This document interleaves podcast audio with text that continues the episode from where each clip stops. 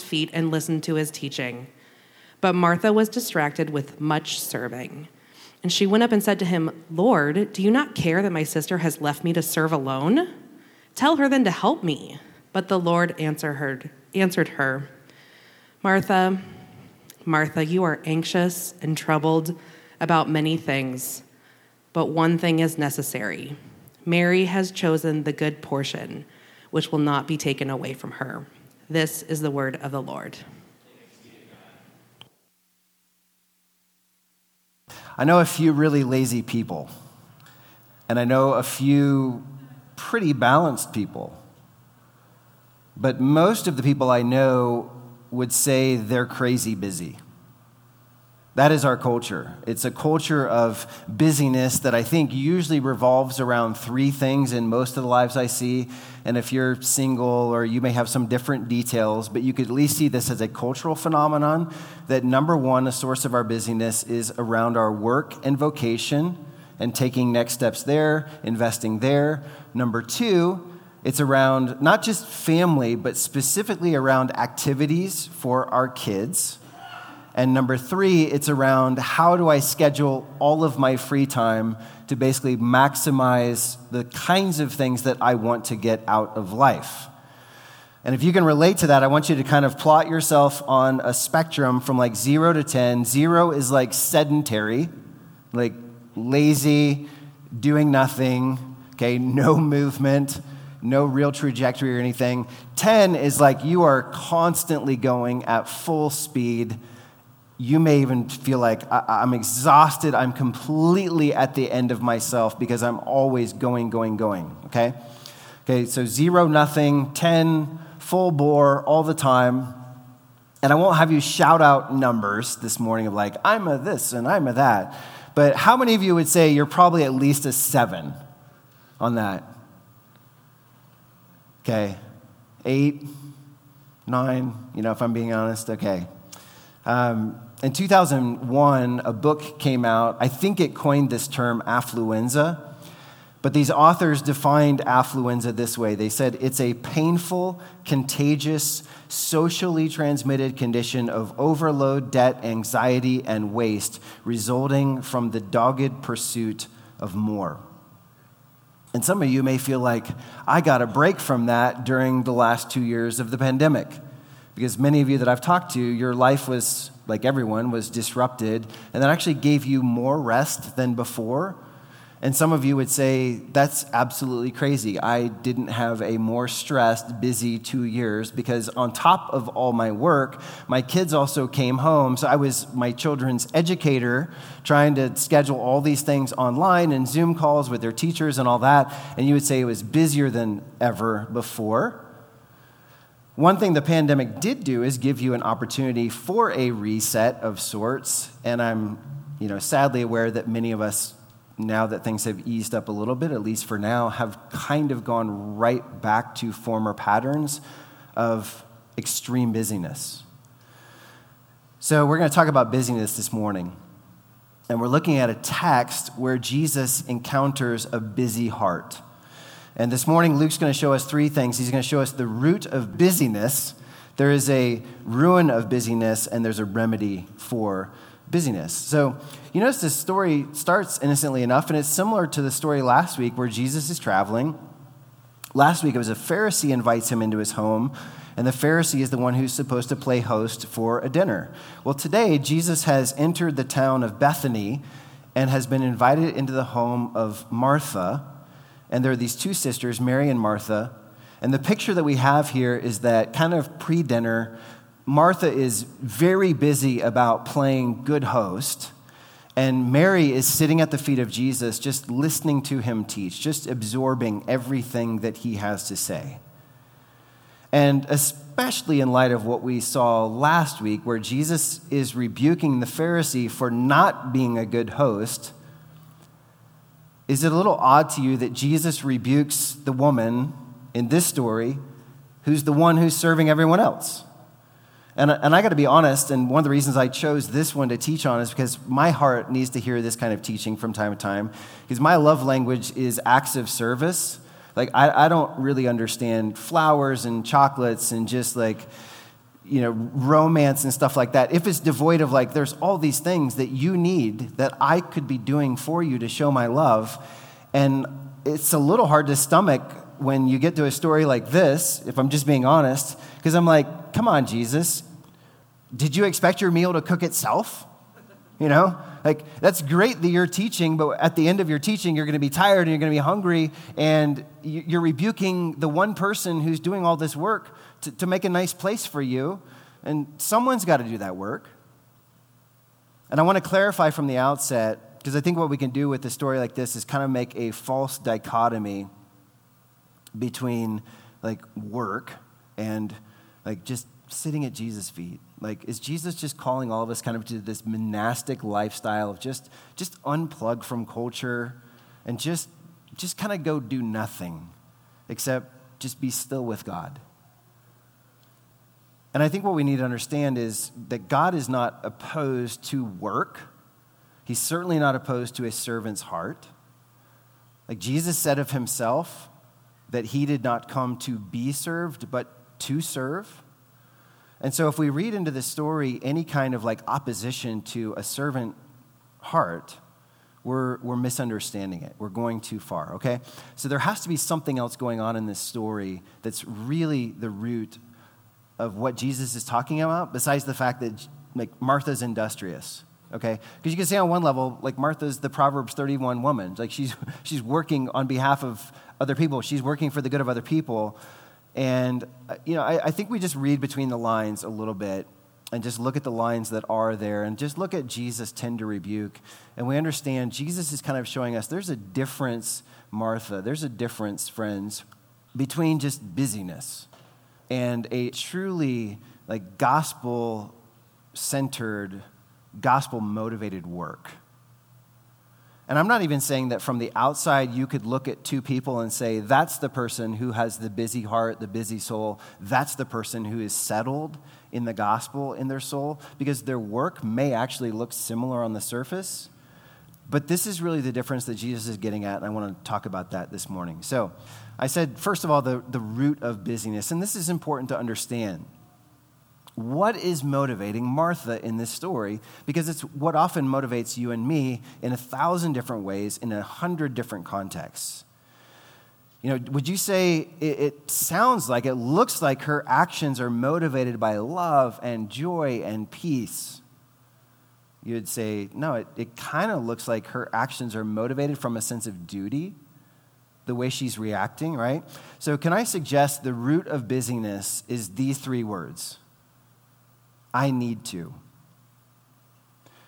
So Jesus comes to Martha's house, and she's thinking, I need to host the master. I need to be a good host. I need to entertain him. I need to cook a good meal. I need to do a good job washing his feet. I need to make sure that the right people are invited to this dinner so everything goes just right. And she's like, her mind's just frazzled with like, I need to do this, and I need to do this, and I need to make sure this is right. And we know that she's thinking, I need to, because verse 42, in contrast to her heart, Jesus says, one thing is necessary. In other words, one thing is needed. And he's like, you think you need this and that and the other. You think you need to do this and that and the other. And the reality is, you only need one thing. And I want to dig into those three words, I need to, for a moment, and ask, why do you think Martha felt I need to? Or why do you feel that way? Why do you take on one thing after another, after another, after another, when in your mind, you ever feel this way? You're like, I don't have bandwidth for that. And you're like, oh, but I'll, okay. And then you say yes to that invitation, or yes to that need, or yes to that overtime. Why do we constantly feel the need to do more? In our work, in our vocation, with our kids, with our free time. And I think this is the bottom line. We feel I need to, because isn't that doing really fundamentally the source of our identity? It's the source of our meaning or purpose in life. Because that's certainly how Martha felt. She felt like I need to work, and prove like to the master. He's the savior. You know, Mary and Martha and their brother Lazarus, we'll find out later, like these were people who believed in Jesus. They believed that he was the Messiah. So she's like, I've got to show that I'm a good host. And doggone it, I'm a good host. And what she's doing is she's finding her sense of identity. Like where am I drawing my validation? Where am I drawing my sense of self-worth? Like I'm doing okay in life. One day the master showed up and I knocked it out of the park. That's how I know I'm someone. Martha, like so many of us, needed to be needed. And I want us to be honest with ourselves if we can relate. Do you ever need to overwork? I'm talking about your vocation or your job. Do you ever feel the need to like put in those extra hours, file that extra report, do that extra showing, mow that extra yard because you're trying to prove yourself? You're trying to earn the next thing. Or like, how about this? Some of you who are parents and you live in this culture that we live in, do you ever feel the need to have your kids in absolutely everything because you're like, well, what will all the other moms think of me? My kids are only in 7 things. Their kids are already in 10 things, and they just started learning trumpet. And you may feel like, where's my validation if I'm falling further and further behind of the breadth of fine arts that I'm exposing my children to? Don't some of you feel the need to constantly plan out every moment of your spare time and then, of course, post it to your feeds because you draw a sense of validation from other people thinking, man, they're fun. They know how to have a good time. And I think that's the root of our busyness so much of the time is that we're thinking, who am I without the validation that's afforded me through my busyness? Who am I if I'm not crushing it at work? Who am I if my kids are not well-behaved, well-trained, athletic musicians who know a couple different languages? And we just build on and on. Who am I if I'm not having fun on the weekends like all these other people out there living my best life now? Who am I? And this brings us to the second point, the ruin of busyness. And I want to show you here both a ruinous process and actually a ruinous outcome. If you just follow the natural progression of the text here, you see Martha, I think, going through these 4 steps. It starts out, verse 40, it says, she's not just busy, it says she's busy with much serving, okay? So, and probably all of you have been there at some point where this is the multitasking in the kitchen, okay, and you've got this going on over here, and you're like, oh no, I just scalded the rice to the bottom of the pan because I was over here making sure that the steak temp was just so, and that's the idea, okay? So step 1 is she feels overburdened.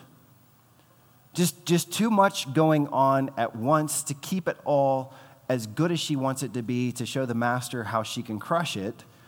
And this is verse 40 where it says, Martha was distracted with much serving. And that word distracted here is interesting. It doesn't mean she should have been focused on this. And it's like we think of distraction this way. I was supposed to be focused on this or like this teacher and my mind's kind of somewhere else. We think of that as distraction. This word actually means basically the idea of being drawn out is the root word here. Drawn out, stretched too thin. Okay? Overoccupied, overburdened is the idea. She's got too many irons in the fire, too much multitasking, and that's step 1. And a lot of us, you would say, okay, I'm at step 1 right now. I feel drawn out. I feel stretched thin. I know I've got a lot of stuff going on. I'm spinning a lot of plates. Step 2, she feels anxious about that, okay? And you see this in verse 41 where Jesus just pauses and says, Martha, you are anxious about many things. And you see this anxiety in her heart of like, come on, Jesus, can't you see how busy I am? Aren't you concerned about how busy I am and how lazy all these other people are being, particularly my sister, right? So she feels anxious. Step 3, she feels self-pity. And now she's at the step of like, why do I have to do all this work for myself? By myself. Like, no one's helping me. So self-pity. And then step 4, she feels resentful. And incredibly, she feels resentful, verse 40, not only to her sister. She's like, Master, tell her to help me. She's just sitting there doing nothing. And I love this. Help in the Greek is the word sun anti lambanamai. So I just hear her like, she's not just saying, Jesus, tell her to help. She's like, Jesus, tell her to sun anti lambanamai. It just sounds frustrating, like, right? So she's like, Jesus, just, and she's resentful at Jesus of like, I know you're the master and I know you're teaching, but like, do you seriously not see what's going on right now? And you don't care? So you picture this scene and like, Mary's just sitting there with her little eyes and like, this master's incredible and everything he says and just the way he makes me feel and the way he makes other people feel is just so welcoming. And Martha's in there like banging pots and pans and she's like talking to herself but just loud enough so the other people have to hear her talk to herself, right? And she's like over here giving the stink eye to Jesus and Martha and all this is going on. And I think we can relate. And I think in fact, we can reverse engineer this in our own lives and just say, are there times you feel the last 2 steps here, you feel tremendous self-pity and therefore resentful toward other people? Maybe in the office place, wherever that is, in an office, out in the field, in a classroom, where you know, like, I got anxious and now I'm like, I guess I'll just do it all myself. And you feel so bad for yourself and so resentful toward others. And I think we can reverse engineer that a couple steps and be like, do you see the anxiety right before that? And do you see how you are taking on way too much right before that? That's why I say there's a ruinous process here, overburdened, anxious, self-pitying, resentful. And let's look at the ruinous outcome. And what I mean is, I want you to notice how Martha's busyness ruins her perspective of herself, of her work, of other people in her life that God put there to love, and of God himself. Okay, so I said she has a ruined perspective of herself because she's anxious, she's agitated, she's angry. You know, you could go through layers of personality and say psychologically, she now has a harmful self-image, a harmful narrative on repeat in her head.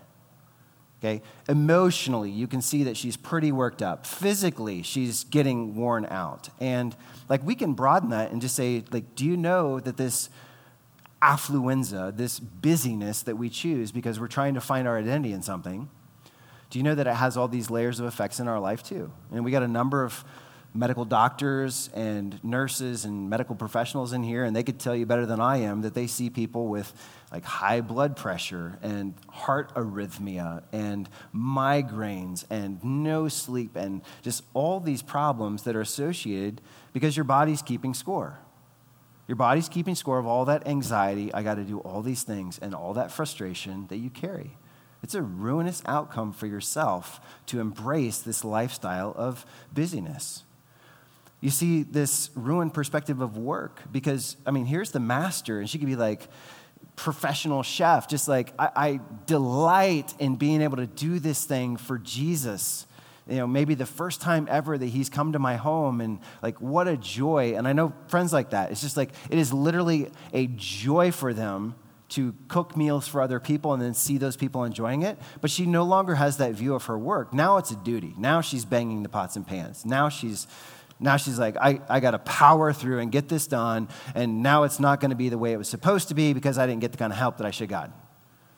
So she's got a ruined view of work. She's got a ruined view of others. She's got this tension now with her sister. She don't want to, you ever do this? You're like, this was all for you, and now we're sitting down at the table together.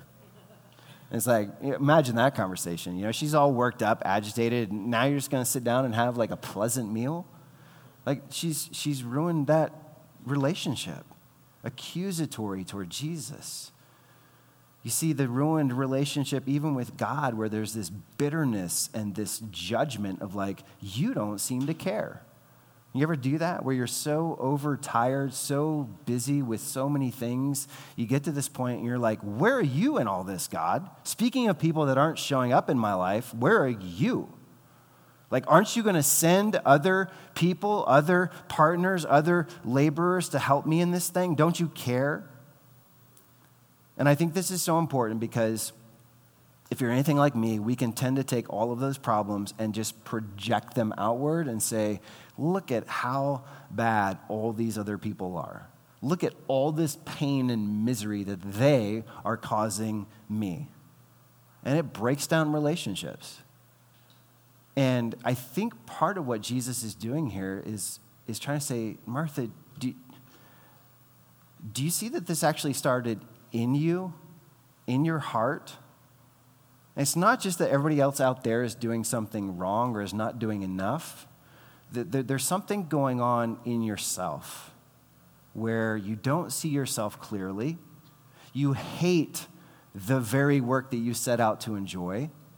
You're mad at the world. And God seems like either an absentee father or a petty tyrant, and you're just mad at him too. So how do we stop the death spiral? And this is the third point, the remedy for busyness. And we find it in verse 41 especially, where Jesus just pauses, like, look, I see your concern, but says, Martha, you are anxious and troubled about many things, but one thing is necessary. Mary has chosen the good portion which will not be taken away from her. And I want to show you three principles here in closing. Like if I find myself busy, stressed, anxious, self-pitying, resentful, if I find the truth of some of what I said earlier where I'm finding my identity in being busy or some of those different aspects of busyness, where do I go? Okay, principle number one is, and this is what Jesus is teaching her, okay? Principle number one, seek your identity and satisfaction in the presence of God. Seek your identity and satisfaction in the presence of God. Our culture, we, the church, we often rush straight to doing, and we skip right over being with. And I want you to notice that discipleship is first and foremost a call to be with Jesus, okay? And we're skipping over that if we're like, I just want to be like Jesus. I just want to do so many things like what Jesus did. I want to do those things, his mission. Well, we missed the foundational, fundamental thing. If we're just being like him and doing what he did, we need to be with him. We need to be present with all that we are. Okay, so again, Jesus is not setting up some kind of false dichotomy between being and doing and saying you got to choose.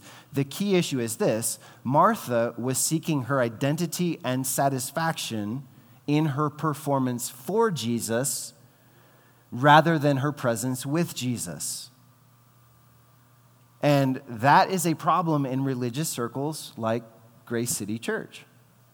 And I'm not singling out Grace City as like this is uniquely a problem here at this church. I'm just saying this recipe for disaster that we would put so much focus on my performance for God. And by the way, I'm not even using that word performance negatively, like look at me, look how awesome. I'm just saying our doing for God rather than our presence with God. And Jesus is correcting her when he says Mary has chosen the good portion. And that's an interesting way to put it. Because we don't use that terminology anymore. But when he says good portion, I guess where we use this, we have at least one nutritionist in here. And so she would know. You have this thing like portion control. And a portion control is the idea of like kind of retraining your body and your mind of like, this is the amount of food and this is the nutrient-rich meal that should satisfy me. So a portion is what satisfies you. And he's telling Martha, your sister has chosen to be satisfied by the one good thing. You have tried to be satisfied by a number of other things, and that's the reason that you're so dissatisfied. Mary's satisfied because she chose the right thing. You're dissatisfied because you chose wrongly. And I think what Jesus says here is alluding to passages like Psalm 73, where the psalmist writes this, "Whom have I in heaven but you? And there is nothing on earth that I desire besides you. My flesh and my heart may fail, but God is the strength of my heart and my portion forever." Okay, what's the psalmist saying? What's my portion? What am I looking to satisfy me? He's literally like, I'm looking to nothing else on earth to satisfy me except your nearness, God. Your presence with me is the thing that I am seeking my satisfaction in. Your presence with me and for me, the gift, is what I'm seeking my identity in. And I say, if your life is not centered in and satisfied in Jesus, you'll never have enough. And I think part of the reason that we're just grinding with busyness in so many areas of life is that we're not content with the simplicity of, hey, this is the life that Jesus has called me to, and he is with me, and he's for me, and I'm good. And I don't have to engage in the rat race of trying to prove myself to anyone, including myself, because I'm finding my identity and satisfaction in the presence, in the nearness of God. That's the first principle. Principle number two, and again, we're talking about the remedy of busyness. Principle number two is let the gospel define what is actually necessary. Let the gospel define what is actually necessary. Because, and I share that because we got to remember, Martha's thinking, I need to do this, and I need to do this, and I need to do that, and I need to do that, and now I'm scalding this, and now I'm like, where? She's doing many things, verse 41. No, I want you to notice this contrast in the text. Verse 41, many things. Verse 40, much serving. But Jesus contrasts that with verse 42, just one thing is necessary. And my question to you is, who or what do you allow to define for you what you need to be doing? Does your boss define for you what you need to be doing? Do your coworkers define for you what you need to be doing? Are there general, I think this is most of us, there are general unspoken expectations. You're like, I just know how my peers think. Where do I get most of the I need to from? I just know how people are. I just know what expectations they have of me as a worker, as a teacher, as a mom, as a spouse, as a friend. Maybe it's your own unwritten playbook, or maybe some of you have actually written this out. You say, here are my dreams. Here are my aspirations. Here's how life's going to go. 5 years, 10 years, 20 years. Here's kind of where I'm going to be at. And you're exhausted. Let the gospel define for you what is actually necessary. Because you'll find in our culture, and I'm talking about Western culture is this way, progressive culture is this way, our world says go, go, go, do, do, do. Your vocation is probably saying go, go, go, do, do, do. Religion is saying go, go, go, do, do, do. And Jesus is like, stop answering to the many things. Just focus on the one thing. See, I want you to imagine getting hired for a new job. It's your first day on the job. And your boss sits down with you and goes over this job description. Let's forget about all the HR stuff because that's not interesting to anybody, right? So your job is giving you the job description. It's like, this is what I expect. This is how I'm going to measure your effectiveness in work, is that you do these things. And then you go home that night and you show your 3-year-old this list of expectations. Your 3-year-old's like, nah. Pop-Tarts in the break room. Nintendo, whatever the newest one is. I'm going to date myself. PlayStation 5? Am I close? So you go back in and you're like, all right, sweet snacks in the break room, no expectations, got all this stuff lined up. And you'd be like, well, you're crazy. Like, why are you trying? And you go home and you're like, I did it, son. Like, I did it. I put all that stuff that you wanted. And your boss, like, you're fired, like, day 2, right? Because...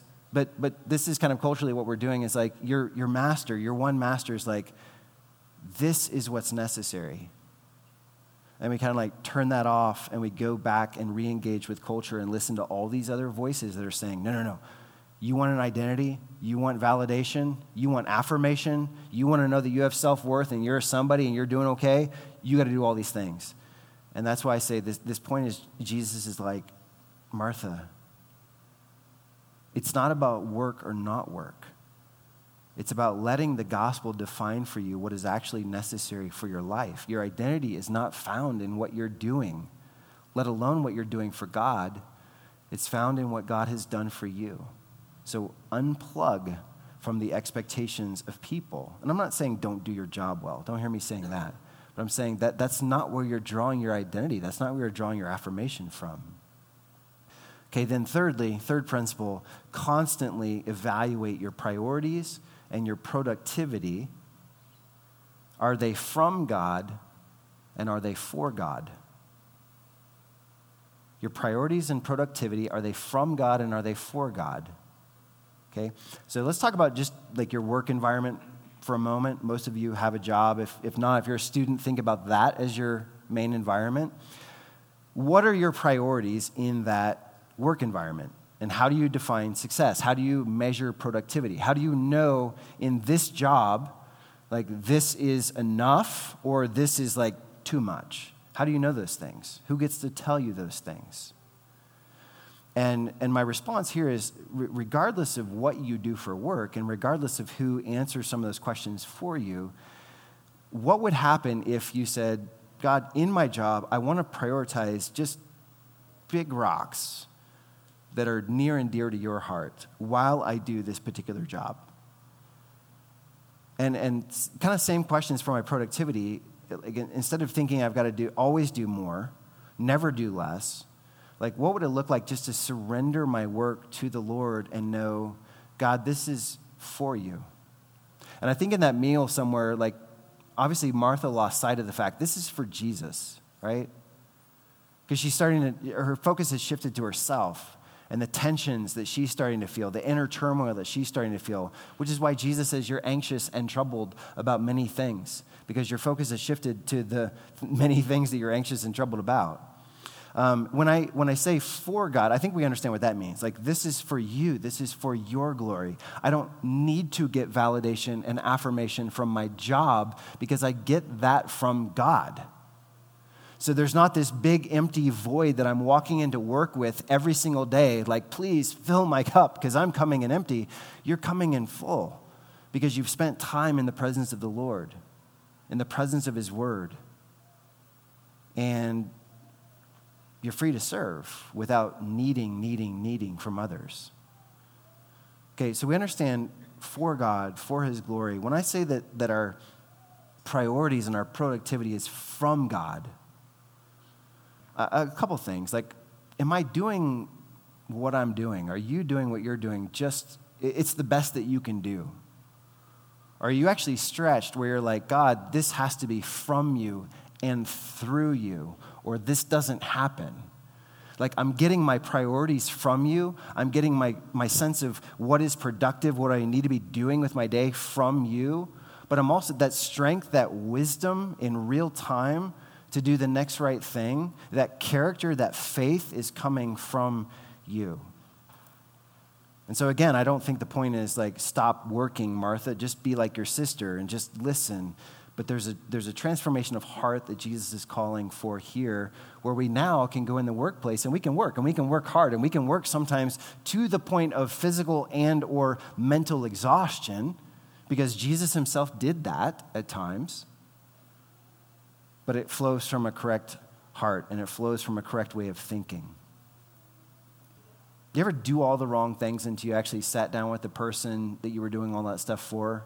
Like, there have been times in our marriage where we had tension, which looking back, I like laugh at, because here's kind of how it goes. Like, I'll take a day off work or something, and I'll be like, I'm gonna wash the dishes, and I'm gonna vacuum, and I'm gonna clean the garage, and I'm gonna cut the grass, and like plant some flowers, and actually make the bed, because I'm usually the last one out of the bed, and it's usually not made. Therefore, so I'm gonna make the bed, and I'm gonna do all these things. I'm gonna go cook dinner, like light some candles, get it all ready, and Marty comes home and is like, hey, how was your day? And it's just like, and I'm like, she's not noticing all this incredible stuff that I did for her. And sometimes even have that conversation of like, hey, like it really hurt my feelings when I did all these amazing things as an incredible model husband, and you did not just light up with joy the moment you drove in the garage. And she's like, and I remember, she said this a couple times, she's like, all I wanted was a hug. All I wanted was a hug. And it's kind of that kind of feeling of like, so often, instead of just sitting down with the one, like Christ, that I want to please with my life, We're like, look at all these things I'm doing for you, and I'm spinning all these plates, and my job is for you, and even the stuff that I do with my kids is also for you, Jesus. And then I'm early to church, and I'm helping, and I'm staying late, and I'm tearing down, and I'm in a gospel community group, and look at all this stuff I'm doing for you. And if you were just sit down with Jesus, as it were, he'd be like, I didn't ask you to do all that. I just wanted a hug. Just be present. And then let that presence with me now redefine how you go back out and work, so that you're not frazzled all the time, you're not frustrated all the time, but you are finding joy in your work. So one more time, here's your theme. Jesus is saying, prioritize presence with God over performance for God. Prioritize. The idea is not that I'm not working for God, I am. But the work flows out of the presence. The presence, you see what I'm saying? You can't do it the other way around. Prioritize presence with God over performance for God. And I mean, share some stories. How does that transform your work this week? How does it transform how you're viewing family time and even free time, to say, God, with the totality of my life, I want to prioritize presence with you, the posture of a disciple, over just doing for you. All right, let's pray.